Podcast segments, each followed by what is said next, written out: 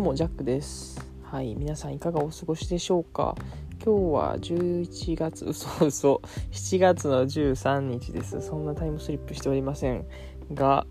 実は6月以降ですよね。撮ったのはこれが初めてで7月最初のはいあのポッドキャスト配信になるんですけどもいかがお過ごしでしょうか？はいもう上半期過ぎて下半期突入ですよね。割となんかねうんあっという間感もあるし割と駆け抜けた感もあるんですよね。なのでまあまあまあうん悪くはないんじゃないかなっていうような自己評価ではあるんですけども。うんですね。でまあ最近何してんねんっていうことを言いたいんですけども。えー、今ちょっとあれですね。布団の上で寝っ転がりながら撮るという新たなスタイルを確立しておりまして。はい。まあ、7月入ってからねあポッドキャスト撮らなきゃ撮らなきゃと思ってたわけなんですけどもやっぱね言い訳をねするのが得意でですね。あのやっぱコンデンサーマイクつけてねそれこそコーヒー豆とか弾きながらちょっとやってみたいなとか思ってたんですけどもまあそうしていると結局ハードル上がる一方で結局できずということでごめんなさい。めっちゃあくび出ました。はい。えー、ということでまあ、寝ながらねこうやってあの撮るのもねまあこのポッドキャストはい醍醐味ですよねなんかいつでもどこでも撮れるっていうので手軽に撮れるし編集も全然いらないっていうことではいあのすごいあの手軽に撮れるっていうのが売りなので、はい、ちょっとそれに今回準じてみようかなと思っております。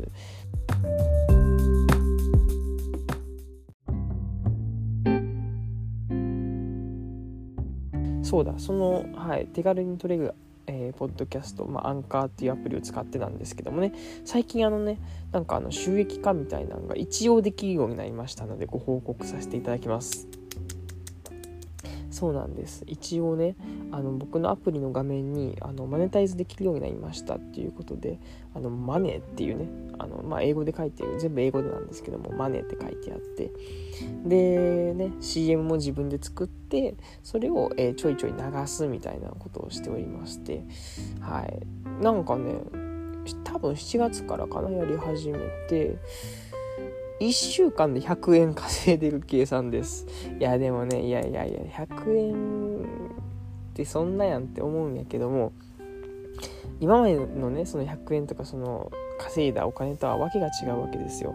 っていうのもただ自分はこうやって普通になんかこうレコード、うん、しているだけでで僕が別に働いているわけでもない時にお金が入ってくるっていうねスタイルを確立しておりますと。はい、なかなか面白い世の中になってきましたよね。こうやってポッドキャストでお金を稼ぐことができるみたいなね。まあ昔、以前はね、YouTube が、うん、まさかそうやって動画を更新してお金を稼げるなんて思ってもみなかったでしょうし、ね、やっぱ動画やからそれこそゲームをね、こう配信することでお金を稼げるなんて思ってもみなかった人もいるわけですよね。その中でねこうやってただ喋りをするだけでお金をいただけるみたいなことはなかなか面白い世の中になってきたなというふうに思うんですけども、まあ、一応収益化はできるようになりましたと。でもこれ実はですね訳がありましてあの一応ねなんかねこんだけ入ってきてますよっていうねその収益計算みたいに出てくるんですけどもなんと、えー、引き落としができないんですよね。はいまさかの。っ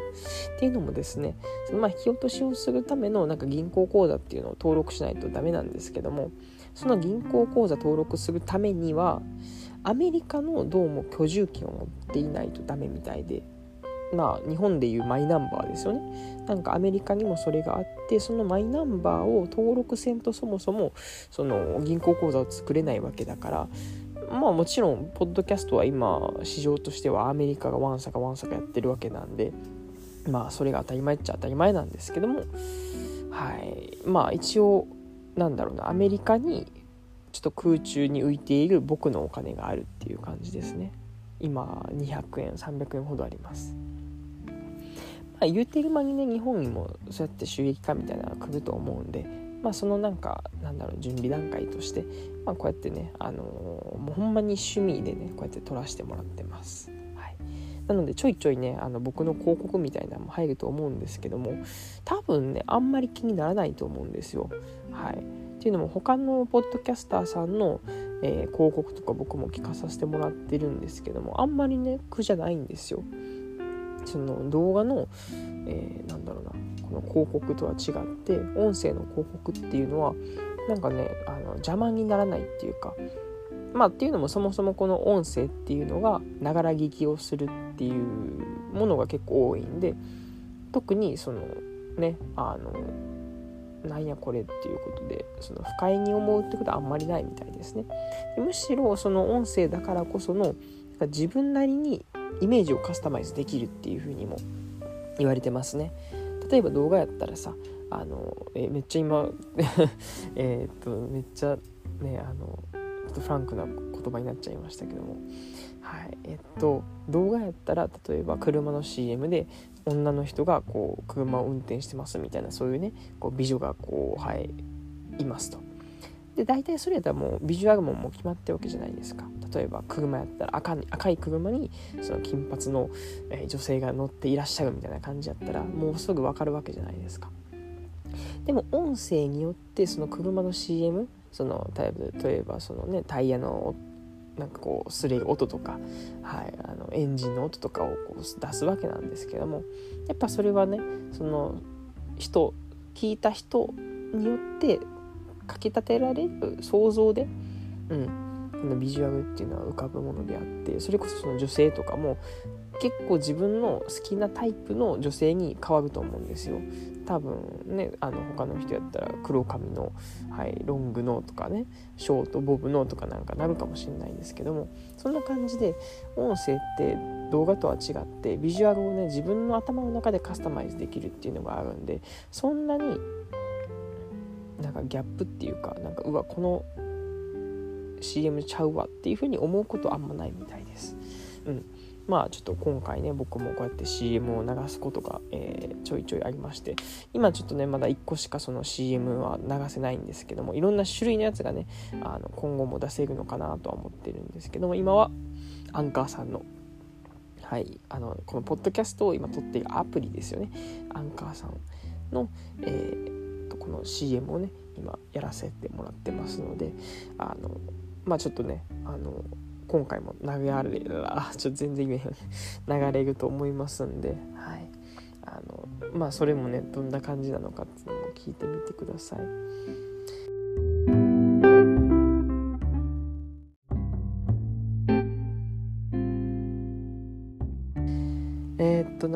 話でしたっけ？上半期終わって下半期の話もしててんけどもポッドキャスト撮れへんっていう言い訳をしながら今は、えー、寝床で撮ってるって話ですよね。そう。でまあ下半期7月からはもう言うてる間になんか暑くなりましたよね。うん。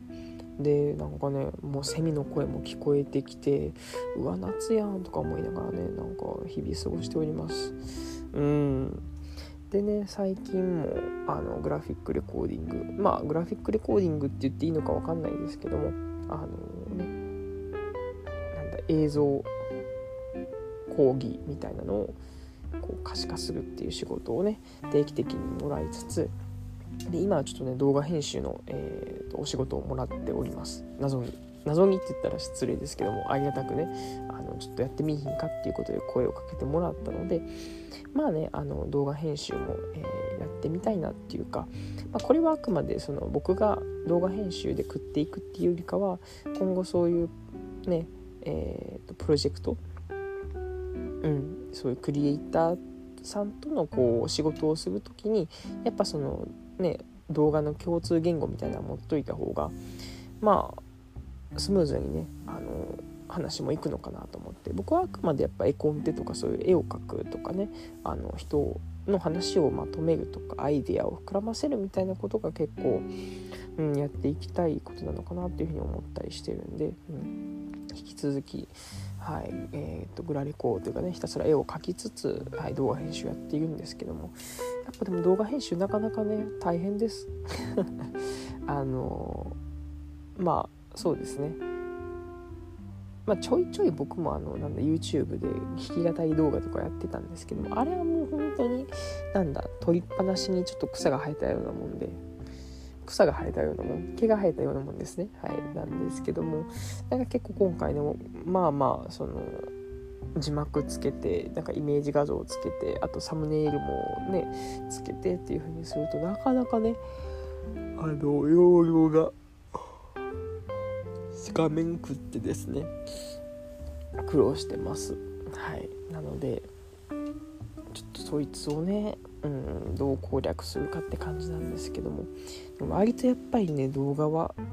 ちょっと難しいなっていうか、うん、やっぱり絵を描く方が自分は合ってるんだなっていうのはこう比較して気づく部分ではありました。っていうのもなんかねあれなんていうのかな。完璧を求めたらもうキリがないじゃないですか。とかなんか結構僕はねちょいちょいミスするんですよ。その例えば文字でもめっちゃ細かいところでいくとなんかねその句読点を入れるか入れへんかみたいな部分で昨日は入れる気分やったけど今日は入れない気分みたいな感じでなんかねその自分の気分によってそのね変わっちゃうんでで結局統一性が出ないんですよね。なんかその統一をさせるのが結構僕難しいんかなっていうふうには思ってます。それはねだいぶ昔の話にもあったと思うんですけども教育実習でもあの指導案っていうねあの指導する、まあ、取扱説明書みたいなのをねこう作るんですけどもあれも言うたらねもう体裁整えてもうなんだえー、っと同じような、はい、感じですよね。こう規則正しく、はい、するわけなんですけども。なんか僕そういうの結構苦手なんですよね。うん。っていうのは改めて分かりましたしなんかねそれがよぎりました。動画編集しててあの教育実習の時のちょっと思い出みたいなのがほんと 蘇ってきてうわいいちょっとしんどいなって思いながら、はい、やってました。はいそんな感じでですね、まあ、最近は、はい、ちょいちょいまあねあのお仕事ももらいつつちょいちょいフリーランスとしてやっておりますけども。でもやっぱりねあのフリーランスとしてこう稼いでいくにはみたいなこうロードマップみたいなのだんだんイメージはついてきてます。っていうのもやっぱりそのまあ最初からお金をもらって仕事をするっていうのは結構なんだろうなあのあんまりないっていうかあのあって当たり前じゃないんですよね。最初の方はもうちょっとまあもらえてもちょっと、うん、だしもうシンプルにそのクライアントの方との信頼を築いていくみたいな部分が結構必要なのかなとは思ってます。なのであのイベントとかでもあの果敢にねあの参加して全然僕裏レコ書きますよとか言ってもそのねイベント中にペペって書いて「はい」ってこう投げるみたいな感じのねことをしたりしてます。まあ、その方が、まあ、そもそもね無料なんで無料っていうかそのね僕は別に仕事を受けてやってるわけじゃないんで、まあ、好きなように書けたりするしその中で結構自分の表現とかも磨かれていったり、えー、自分のこうまとめるねスキルとかもまたより伸びていくっていうのでまあ一石二鳥三鳥とようになるわけですよ。なので、まあ、最初はねあの信用を貯めていく。そういうのをなんかね無形資産っていうみたいですね。形のない資産。でお金っていうのはやっぱその実際に現金としてこう見えたりとか残るじゃないですか。数値化されたりするわけじゃないですか。銀行口座とかにこう何万とかで残るわけなんでそれは有形資産っていうふうに、え、言われてますと。資産でも無形のものと、え、有形のものがあって、まあ、最初そうやってこう稼ぐっていう部分ではまず無形資産を稼いでいきましょうっていうふうに、えー、前ねお話、え聞きました。でだんだん溜まっていって、まあ、コップの水がこう溢れた時に初めてこう有形になったりとか、うん、するよね。でそこからだんだんこうまた、えー、さらに、えー、溢れていって有形が増えていく。まあ現金っていうのかな、うん、っていうのが増えていくって形なんですけども、まあ、なんせねこの無形資産、えー、信頼とかっていうのは、まあ、形に見えない分まあ溜まっていくのも見えないんですけどもそのスキルとか経験とかをねあの減るもんではないですよね。信頼はもしかするとねあの下がっちゃうこととかはあるかもしれないですけども自分がやってきた経験スキルっていうのは知識とかですよね。っていうのは、えー、減ることはないと、はい、記憶喪失にならない限りは、はい。えー、なくならないと。でもやっぱ有形資産お金っていうのは使った分なくなりますよね。なので、まあ、それは減っちゃうんだなっていうようなことも、えー、学びましたね。はい、なのでまあ資産にも2種類無形資産有形資産があってそれぞれこうメリットデメリットっていうかね、はい、ありますと、うん、そこもまあちょっとあの前なんかセミナーというかイベントで聞いてきました。というなんか自分のフィードバックを主にした回ではありますけども。うん。そんな感じでいいかな。ほん。まはねなんかもっと撮りたいことあるんですよ。その本読んでそれのね要約とかもしたくって。だからノートも更新したいんやけどもノートもまだ全然できてないです。次やるのはなんか最近ねグラレコの本を買いましてあグラレコやったっけなファシリテーショングラフィックかな。はいファシグラって言われるやつです。まあ、グラフィックレコーディングの上位上位互換ですね。あのただ聞いて話をまとめるだけじゃなくってファシリテーションあの場のねその空気もこう回しながら、えーと、グラフィックレコーディングをするという上位互換でございましてなんかその本もちょっとあの買ってみたんではいそれも読まなきゃなっていうかね読みたいねんけどもなんかね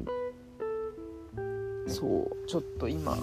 積んどくっていうかはい賞味期限が切れそうになってます。僕結構この本に対して賞味期限っていう言葉表現をよく使うんですけども皆さんも共感できますかね？やっぱその購入してすぐにその本を読まないと全然入ってこないっていう意味での賞味期限です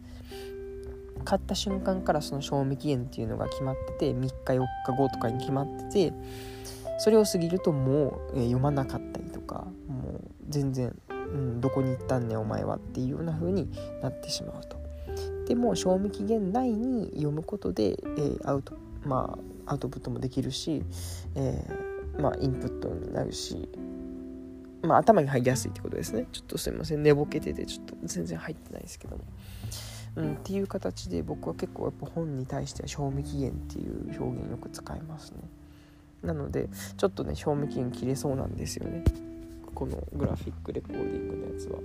なんですけどもちょっとつべこべ言わずね明日ちょっと読みながら、はい、まとめていけたらなと思います